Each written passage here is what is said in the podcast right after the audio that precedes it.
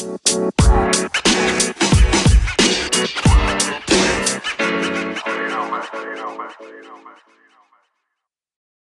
merhabalar. Büyük Komutanlar podcast serimizin ilk bölümüne hoş geldiniz. Ben Barbaros Uzunköprü. Askeri tarih üzerine çalışan, askeri tarih kitapları çeviren bir çevirmenim. Bu içeriği hazırlamamın sebebi de e, askeri liderlere, büyük komutanlara yönelik elle tutulur Türkçe bir içerik bulamamam açıkçası. Ben de denk gelmemiş olabilirim. Belki vardır bilmiyorum.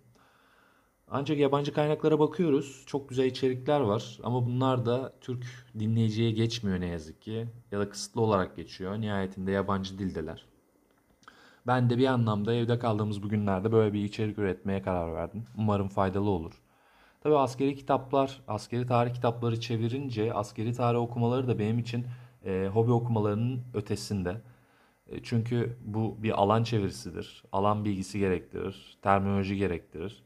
Bunlara hakim olunmadığı zaman da ne yazık ki çok iyi çeviriler ortaya çıkmıyor. Sıkıntılı durumlar yaşanıyor. Bunları zaman zaman görüyoruz, şahit oluyoruz. O yüzden ben de bir kitaba başladığımda o kitabın konusu olan kişiyle ya da dönemle ilgili yoğun bir okuma sürecine giriyorum. Örneğin 2. Dünya Savaşı ile ilgili bir kitap çeviriyorsam yoğun bir 2. Dünya Savaşı okuması yapıyorum. Son çevirdiğim kitap da Andrew Roberts'ın Leadership in War isimli kitabıydı. Askeri liderlik üzerine, askeri komutanlar üzerine, tarihin yetiştirdiği büyük askeri şahsiyetler üzerine bir kitaptı. Aynı şekilde yoğun bir okuma süreci yaşadım. Bugün e, ele alacağım Napolyon da kitabın e, ana öznelerinden biriydi. Tabii Napolyon gerçekten e, çok büyük bir askeri daha ancak ülkemizde kısıtlı olarak biliniyor. Bunun da sebebi Türklerle münasebetinin az olması. Yani Mısır seferini e, bir kenara bırakırsak Napolyon bizde pek uğraşmamış. Avrupa'nın başını yakmış daha ziyade. Ama tabii bu durum e, büyük bir askeri deha olduğu gerçeğini de değiştirmiyor. Her ne kadar piyasada Türkçe Napolyon'a ilişkin az sayıda kitap olsa da, az içerik olsa da kendisi gelmiş geçmiş en büyük askeri dehalardan biri. Çünkü şöyle bir e, baktığımızda e, en iyi komutanların sıralandığı listelerin hemen hemen tamamında Napolyon'u görürüz. Yani bu listeler hangi kritere göre hazırlanırsa hazırlansın, neye göre şekillendirilirse şekillendir, şekillendirilsin. Napolyon bunların hemen tamamında vardır. Onun haricinde askerlik sanatına, savaş sanatına, liderliğe, komutanlığa, e, büyük komutanlara ilişkin kitapların kapaklarına baktığımızda da Napolyon'un at üstünde bir resmini görürüz örneğin ya da bir portresini görürüz. Edebi eserlerde de aynı durum söz konusudur. Örneğin Savaş ve Barış 2000 sayfalık abidevi bir eser. E, Odise ile İlyada ile kıyaslanan çok büyük bir edebi yapıt. Hangi konu üzerine yükselir? Napolyon'un Rusya o Rus ordusunu imha etmeye çalışması, Rusya işgali ve Rus aristokrasisinin hayatını kaydırması üzerinedir. Aynı şekilde Fransız klasiklerine de baktığımızda aynı durumu görüyoruz. Victor Hugo'nun eserlerine bakalım mesela. Sefiller'de Napolyon'u görürüz. Onun haricinde Alexandre Dumas'ın eserlerinde de aynı şekilde. E, Monte Cristo Kontu'nda Edmond Dante'nin hayatının kaymasının sebebi nedir?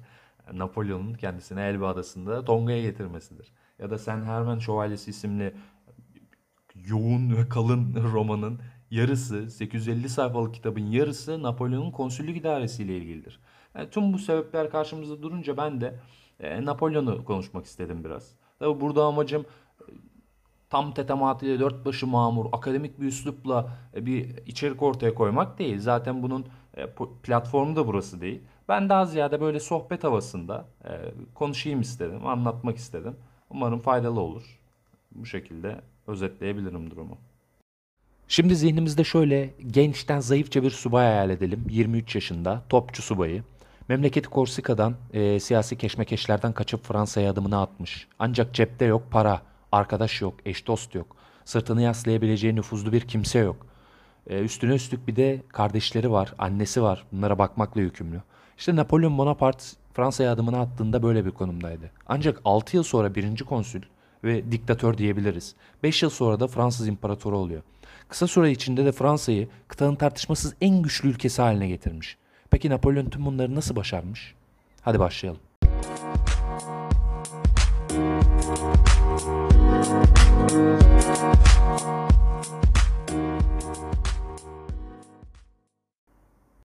Öncelikle şunu ifade etmekte fayda var. Napolyon Fransız ihtilalinden 20 yıl önce e, hayata gözlerini açıyor. Yani ihtilal gerçekleştiğinde 20 yaşında. E, bu gerçekten çok önemli bir nokta çünkü e, eğer farklı bir tarihte de olsaydı bambaşka bir yol izleyebilirdi. Ancak 20 yaşındayken Fransız ihtilalinin sunduğu tüm avantajlardan yararlanmaya hazır çakı gibi bir delikanlı. Örneğin 50 yaşında olduğunu varsayalım. 50 yaşında olsaydı belki de kraliyet destekçisi, Fransız ihtilali karşıtı, ihtilalin doğurduğu ilkelerin karşıtı, bunlarla savaşan biri olabilirdi. Eski düzenin temsilcisi olabilirdi. Ya da o yaşlar, o yılda çok küçük olsaydı, çocuk yaşlarda olsaydı belki yine gelecekte elde edeceği pek çok şeyi elde edemeyebilirdi. Yolu bambaşka bir şekilde ilerleyebilirdi. O yüzden Napolyon'un en doğru tarihte doğduğunu söyleyebiliriz. Ailesi nasıl bir aileydi peki? Açıkçası ailesi öyle pek de avam bir aile değildi. Hatta biraz aristokrat bir aile bile diyebiliriz. Soylu bir aileden geldiğini söyleyebiliriz. Ee, ancak giyotine gönderilecek kadar da soylu değiller. öyle bir ayrım yapmak mümkün belki de. İki arada diyebiliriz yani. Ne çok avam ne de çok aristokrat.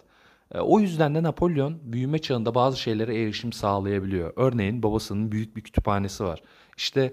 Ee, gelecekte kendini varisi olarak göreceği Sezar'la, Büyük İskender'le, önemli tarihi şahsiyetlerle ilk olarak bu kütüphane sayesinde tanışıyor. Ee, buralarda çokça okuma yapmış, bu kütüphanede çokça okuma yapmış, tarih okumalarını çok severmiş, biyografi çok okurmuş. Tabii daha sonra askeri eğitim aldığı bir süreç var. Askeri okullara gittiği bir süreç var. Orada da askeri okulların kütüphanelerinde e, çokça bu türden çalışmaları girişmiş. Yani biraz böyle kendini inşa etme süreci diyebiliriz bu sürece. Yani kendinin de farkında zaten. E, Napolyon'un en önemli özelliklerinden biri de budur. Kendinin farkında olan biri. E, o yüzden kendini bu şekilde e, şekillendirme yoluna gitmiş. 1792'de bahsettiğim gibi e, yüzbaşı ancak e, pek de öyle parlak bir durumda değil. Yani az önce de bahsetmiştim. Ancak bir yıl sonra kırılma yılını yaşıyor. Kırılma anını yaşıyor.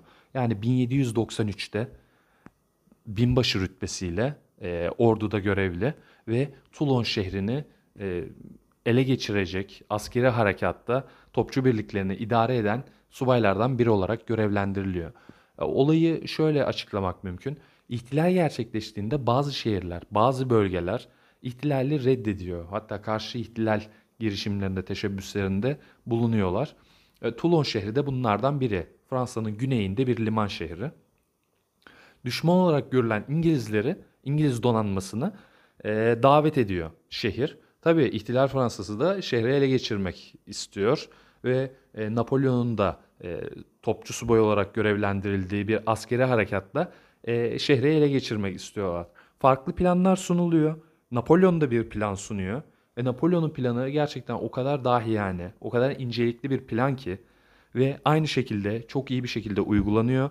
Böylece e, büyük bir zafer kazanılıyor ve bu zafer sayesinde Napolyon Tuğgeneral rütbesine ulaşmış oluyor ve gerçekten askeri kariyer açısından e, ilk ve en büyük anını yaşamış oluyor.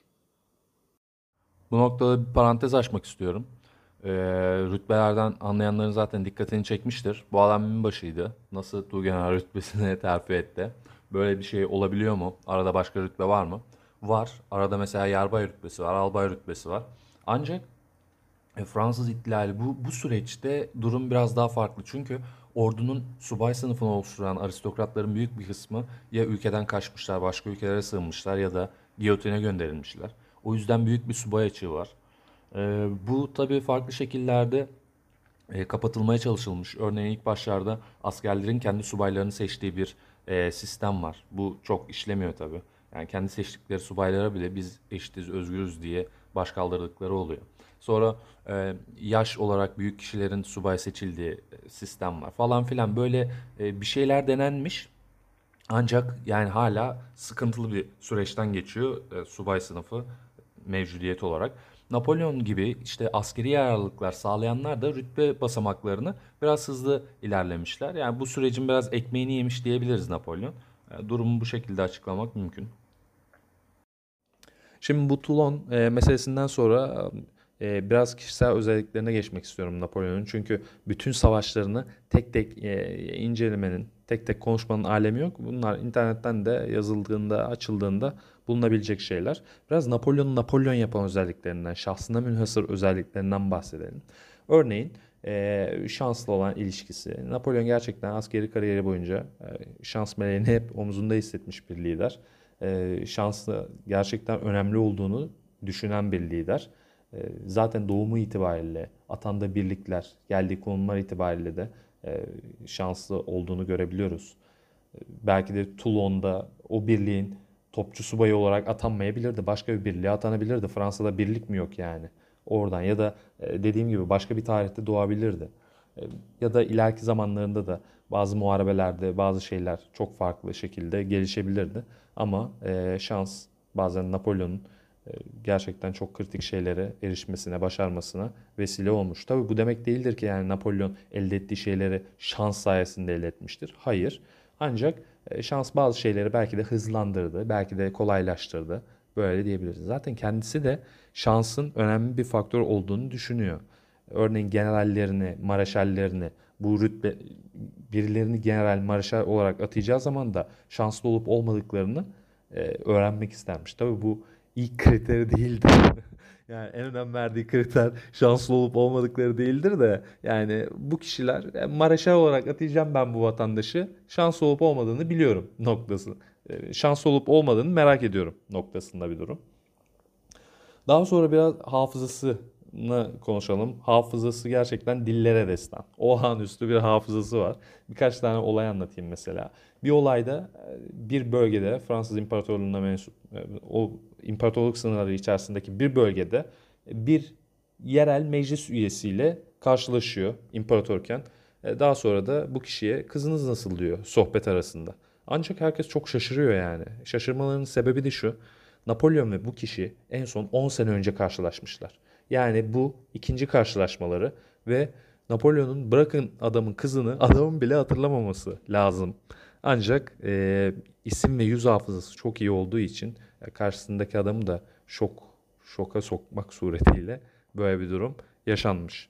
Daha sonra örneğin e, teftişlerde de aynı özelliğini sergilediğini görüyoruz. Koskoca ordu, Grande Army e, askerleri teftiş ederken onları isimleriyle sesleniyormuş. Örneğin işte Jules, Arthur, senin kızın doğacaktı, senin oğlun olacaktı, sen şu muharebede yaralanmıştın, nasıl hissediyorsun, iyi misin gibi askerlerle doğrudan diyaloğa girermiş. Onlara isimlerini kullanarak seslenirmiş. Yani o askerin yaşayacağı gururu düşünebiliyor musunuz? Bir imparator, Avrupa'ya esir almış bir imparator size e, tüm silah arkadaşlarınızın yanında ismiyle isminizle sesleniyor. Yani bu biraz win-win. Hem Napolyon açısından hem de askerler açısından gerçekten çok e, ilginç bir olay. Hafızası ile ilgili başka olay da beni gerçekten çok şaşırtmıştı. Onu da anlatayım. E, bu Alexandre Dumas, Fransız yazar. Onun dedesi Napolyon'un ordusunda general. Bir gün e, ordu teşkilatlanması ile ilgili bir e, yazı dikte ettiriyor Napolyon e, Duma'ya. E, Duma hızlı hızlı yazarken bir noktada artık yetişemiyor Napolyon'un söylediklerine ve duruyor kafasını kaldırıyor. Kaldırınca da ne görsün? Napolyon söylediği her şeyi ezberinden söylüyormuş. E, pencerenin yanında eller arkasından bağlı olan Napolyon arkasına dönüyor ve kağıtlardan okuduğumu mu düşünüyordun? Hepsini ezbere biliyorum ben bunların. Devam edelim diyor. Beni, çok etkilemişti bu olay. Muhtemelen e, Duma'da e, şoka uğramıştır. Bir başka özelliği örneğin soğukkanlılığı Napolyon'un. E, muharebelerde bazı muharebelerde yani etraftan top mermileri uçuşuyor, top gülleleri uçuşuyor, tüfek mermileri uçuşuyor, toprak havaya kalkmış falan ama çelik gibi sinirleri olduğu için Napolyon'un istifini bile bozmaz, bozmazmış. Hatta e, espriler şakalar yaptığı durumlar söz konusuymuş. Yani bunu da aslında Napolyon gerçekten en büyük şahsi başarılarından biri olarak addediyor. Neyi? Kendine ve duygularına hakim olabilmesini. Ben diyor bu özelliğimi yıllarca e, oluşturmaya çalıştım. Ben bu özelliği kazanmak için yıllarımı verdim. O yüzden bu benim en önemli özelliklerimden biridir gibi bir ifadesi var. Çok önem verdiği bir özelliği. Bir başka önemli özellik zihnini bölümlendirebilmesi. Bu tabi sadece Napolyon ya da büyük liderler için değil, yani bir şirket yöneticisi için de. Daha ziyade meşgul insanlar için önemli olabileceğini düşündüğüm bir özellik. Zihnini bölümlendirebilmek. E, şöyle bir ifadesi var Napolyon'un. Benim zihnim diyor e, elbise dolabı gibidir. Bir mevzuyla ilgileneceğim zaman bir rafı çekerim diyor. O mevzuyla ilgilenirim. Başka bir meseleyle mi ilgilenmem gerekiyor? Onu kapatırım, o çekmeceyi kapatırım, başka bir çekmeceyi açarım. Uyumam mı gerekiyor? Hepsini kapatırım diyor ve uykuya dalarım diyor. Böyle bir e, özellik gerçekten liderlerin e, sahip olmaları gereken bir özellik belki de bu. Daha sonra e, zaman yönetimi konusunda da e, gerçekten çok e, yetkinmiş kendisi. Örneğin kahvaltı masasında, yemek masasında daha ziyade çok fazla vakit harcamazmış. Yani maksimum yarım saatte işini halleder kalkarmış. Daha sonra tıraş mı oluyor, duş mu alıyor? Aynı zamanda birine kendi işine yarayacak bir şey yaptırırmış. Örneğin gazete okuttururmuş mesela tıraş olurken. Biri de gazete okurmuş, günlük havadisleri Napolyon'a aktarırmış. E, bu şekilde zamanında idareli kullanmaya çalışan bir lidermiş kendisi. Kişisel özelliklerini de böyle genel itibariyle bahsetmiş olayım. Şimdi gelelim Napolyon'un askeri liderliğine, meşhur Grande Armisi'ne, tüm bu zaferleri nasıl kazandığına. Çünkü geriye dönüp şöyle bir baktığımızda o dönemin Avrupalı ordularında hemen hemen pek çok şeyin, hemen hemen her şeyin hatta birbirine çok benzediğini görüyoruz. Toplara bakıyoruz örneğin. Kalibreleri, şekilleri, şemalleri birbirinin aynı. E, piyadelerin kullandığı tüfekler aynı. Üniformalara bakıyoruz. Yani renkler, tasarımlar farklılık gösteriyor olabilir ama yani pek çok şey aynı. Peki nasıl oldu da Avrupa'nın bütün orduları birleşip birleşip Napolyon'a yenildi? ya bu nasıl açıklanabilir? Neyle açıklanabilir? İlk olarak şöyle açıklamaya çalışayım. E, Fransız ihtilalinden sonra e, Fransız ordusu çok büyük bir değişime sahne oluyor. Nedir bu değişim? Leven masse diye bir kavram ki. Bu leven masse kavramı ile birlikte artık belli yaş aralığındaki herkes askerlik yapmakla mükellef kılınıyor. Yani madem hepimiz eşitiz, hepimiz citizen'ız, hepimiz vatandaşız o zaman askerliğimizi de yapacağız gibi bir kavram. Tabii böyle olunca e, Fransız ordusu inanılmaz rakamlara ulaşıyor. Yani şöyle e, Napolyon'un Rusya'ya girdiği ordusuna baktığımızda 600 bin kişiye ulaşmış neredeyse ordu. Yani bu inanılmaz bir rakam. E, çünkü İhtilal Savaşlarından önce, Napolyon Savaşlarından önce Fransız Krallığı'nın e, toplayabileceği ordu hadi diyelim ki 200 bin kişi olsun yani maksimum. Böyle bir durumdan e, 600 bin kişilere ulaşan bir noktaya gelinmiş. Bu birinci durum. E, Leven Masse kavramının getirdiği birinci durum. İkinci durumda Fransız askerlerinin artık farklı bir motivasyonu var. O da nedir? Fransız ihtilalinin ilkelerini savunmak, bunun savunuculuğunu ve temsilciliğini yapmak ve Fransızlık, milliyetçilik böyle bir motivasyon. Tabi e, Avrupa ordularında durum daha değişik. Diğer ordularda Rus ordusunda, Avusturya ordusunda, Prusya ordusunda e, bu durum daha değişik. Çünkü o ordularda hala e, katı bir sınıf sistemi mevcut. Aristokratlar, subay, sıradan halk, e, asker, asker ve subayın, aristokrat ve halkın arasındaki ilişki bambaşka, uçurum var. E, hatta İngil İngilizlerde rütbe satın alma durumu söz konusu. Ama Fransız ordusunda artık öyle bir durum yok. Artık Fransız ordusunda ne var? Liyakat var. Eğer başarılıysan, askeri anlamda ciddi bir yararlılığın varsa sen okey daha üst rütbelere gelebiliyorsun. Hatta Napolyon'un ilk dönem atadığı 26 Maraşal'den onu bunun en büyük örneğini temsil etmektedir. Çünkü bu 10 Maraş, 10 Maraşal gerçekten halk tabakasından geliyor. Bunların işte kiminin babası kaçakçı, kiminin babası fıçı yapıcısı, kiminin babası işte e, seyis. Böyle insanların evlatları böyle bir orduda mareşal rütbesine gelebilmiş. Yani bu durum Avrupa'nın diğer ordularında görülebilecek bir durum değil. Hatta yani ilişkiler de aynı şekilde. Koskoca imparator sıradan askerle birlikte oturup masada yemek yiyor. Yani bu görülmüş şey değil. E, o yüzden e, Fransız ordusu bu noktalarda diğerlerinden ayrışıyor. Bir diğer e, özellik bu doğrudan Napolyon'un getirdiği bir özelliktir. Kol ordu sisteminin uygulamaya sokulması. Maksimum mevcudiyeti 20 bin olan birlikler 40 bin kişiye bir kol ordu seviyesine yükseltiliyor. Artık münferiten tek başına askeri bir harekat gerçekleştirilebilecek birlikler oluşturulmuş olunuyor. Yani e, bir ülkede farklı noktalarda, farklı bölgelerde başka birliklere ihtiyaç duymadan kendi topçusuyla, istiken birlikleriyle, piyadesiyle, süvarisiyle e, muharebe icra edebilecek birlikler oluşturmuş oluyor. E, bu gerçekten çok önemli bir yenilik e, bu dönemin savaşları açısından. Zaten e, Avusturya, Prusya, Rusya, e, İngiltere bunlar ancak Napolyon'un bu uygulamalarını taklit edebildikleri raddede Napolyon'la baş edebiliyorlar. Yani ancak e, bunu uygulayabilirlerse, iyi bir şekilde uygulayabilirlerse e, başarılı olabiliyorlar. Bir noktadan sonra da artık zaten Napolyon öğrencilerine bu işi iyice öğretmiş oluyor. Tabii e, bir başka yenilik de şu. E, ilk bahsettiğim kavramla ilgili, Leven Masse kavramı ile ilgili. Bu kavramla birlikte şimdi ordu çok büyük sayılara ulaşmış oldu. Tabii bunun bazı avantajları ve dezavantajları var. Nedir? En önemli avantajlarından biri e, sayıca ordunun çok kalabalık bir noktaya gelmesi ve motivasyon olarak çok güçlü bir ordu oluşması. Ancak dezavantajlarından biri de bu ordu nasıl beslenecek? Ne yiyecek, ne içecek? İşte Napolyon bu olayı şöyle çözmeye karar veriyor. Artık işte yiyecek, ikmal malzemeleri, yük katarları ordunun peşine takılıp orduyu yavaşlatmayacak ve orduya yük olmayacak. Birlikler, kol ordular neredeyse oradan beslenecekler. Orada ne buluyorlarsa onu yiyecekler. Bu şekilde örneğin Avusturya'dalar mı? Avusturya'da artık hangi şehirdelerse, hangi e, kente yakınlarsa, şehre yakınlarsa oradan ikmal sağlayacaklar. Birinci özellik bu. Bir diğer özellik de tabii ki konaklama. Devasa bir ordu var. Bunun konaklanması için bir takım malzemelerin e, taşınması gerekiyordu daha önceden. Napolyon bunu da ortadan kaldırmış. E, bu çadır malzemeleri, konaklama malzemeleri falan bunları da ordusuna yük etmemeye karar veriyor ve orduyu açıkta açık havada uyutuyor. Gerçekten yani bu belki e, bahar mevsiminde, yaz mevsiminde Avrupa'da sorun olmayabilir ama kış mevsiminde mesela sorun olabilir ya da Rusya'da kesin sorun olur. Tabii e, duruma göre de bazı e, spontane çözümlerde bulunmuyor değil.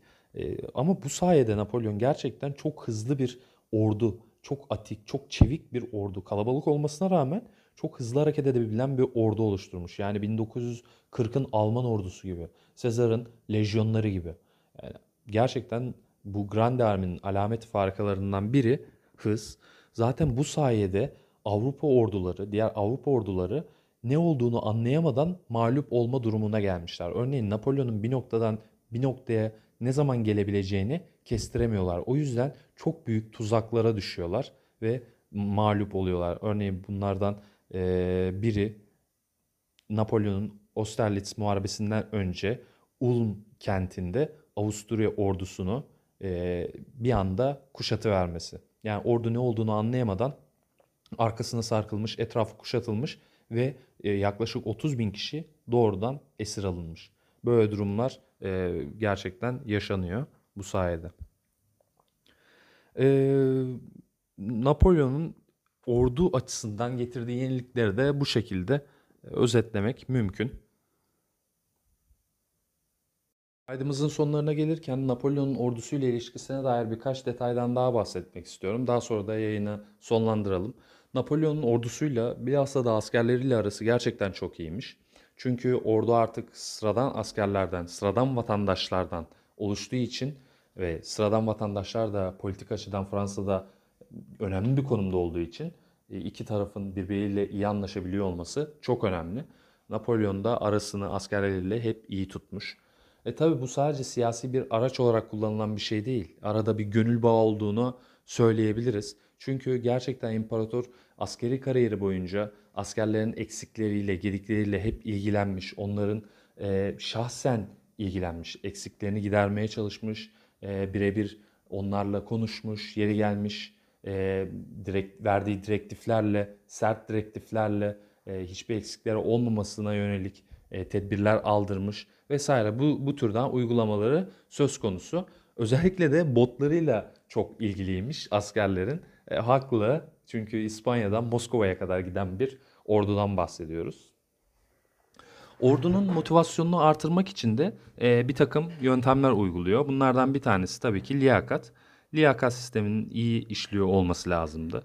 Daha sonra ödüllendirme sisteminden bahsedebiliriz. Bireysel ödüllendirmeler var. E, madalyalarla. Yeri gelmiş hatta kendi göğsünden madalyasını çıkarıp askere vermiş. İnanılmaz bir şey olmalı o asker için. E, bir de birlik e, çapında ödüllendirmeler söz konusu. Bu da nasıl oluyor? Birliğe özel bir isim bahşetme şeklinde oluyor. Örneğin 1797'de İtalya'da çok çok üstün bir performans sergileyen 57. alaya şu ismi veriyor. Hiçbir şeyin durduramadığı dehşetli 57. alay. Ve bu isim alay sancağına işleniyor. Aynı şekilde emsalsiz ismini alan birlik var. Cesurlar var. Ona karşı bir ismini alan birlik var. Tabi bu birliğe mensup askerler için olağanüstü bir gurur kaynağı. E, Onlar özel bir asker konumuna gelmiş oluyor bir anda. Diğerleri için de bir motivasyon kaynağı. Aynı ayrıcalığa, aynı e, şerefe nail olmak için daha çok mücadele etmiş olmalılar. Tabii bazen de negatif basmış Napolyon. E, beklediği performansı sergileyemeyen birlikleri de bazen sert bir şekilde uyarmış diyelim. Örneğin yine İtalya'da 39. ve 85. alaylar var. Bunlara sizler Fransız ordusuna mensup olamazsınız diyor. Azarlamış onları. Bu şekilde onları motive etmeye çalışmış. Kaydın sonunda e, bir cümleyle bitirmek istiyorum. Gerçekten Andrew Roberts söylemişti. Daha, daha doğrusu yazmıştı bu ifadeyi. E, o şekilde bitirelim. E, şöyle diyor. Napolyon tüm diğer liderlerin bir kefeye koyulduğu bir terazide tek başına diğer tepede kuran diğer kefede kuran duran yine karıştırdım. Napolyon tüm diğer liderlerin bir kefeye koyulduğu bir terazide tek başına diğer kefede duran bir savaş lideriydi. Gerçekten e, etkileyici bir ifade. Bu şekilde bitirelim. E, umarım keyif almışsınızdır. Bir başka yayında tekrar buluşmak dileğiyle. Hoşçakalın.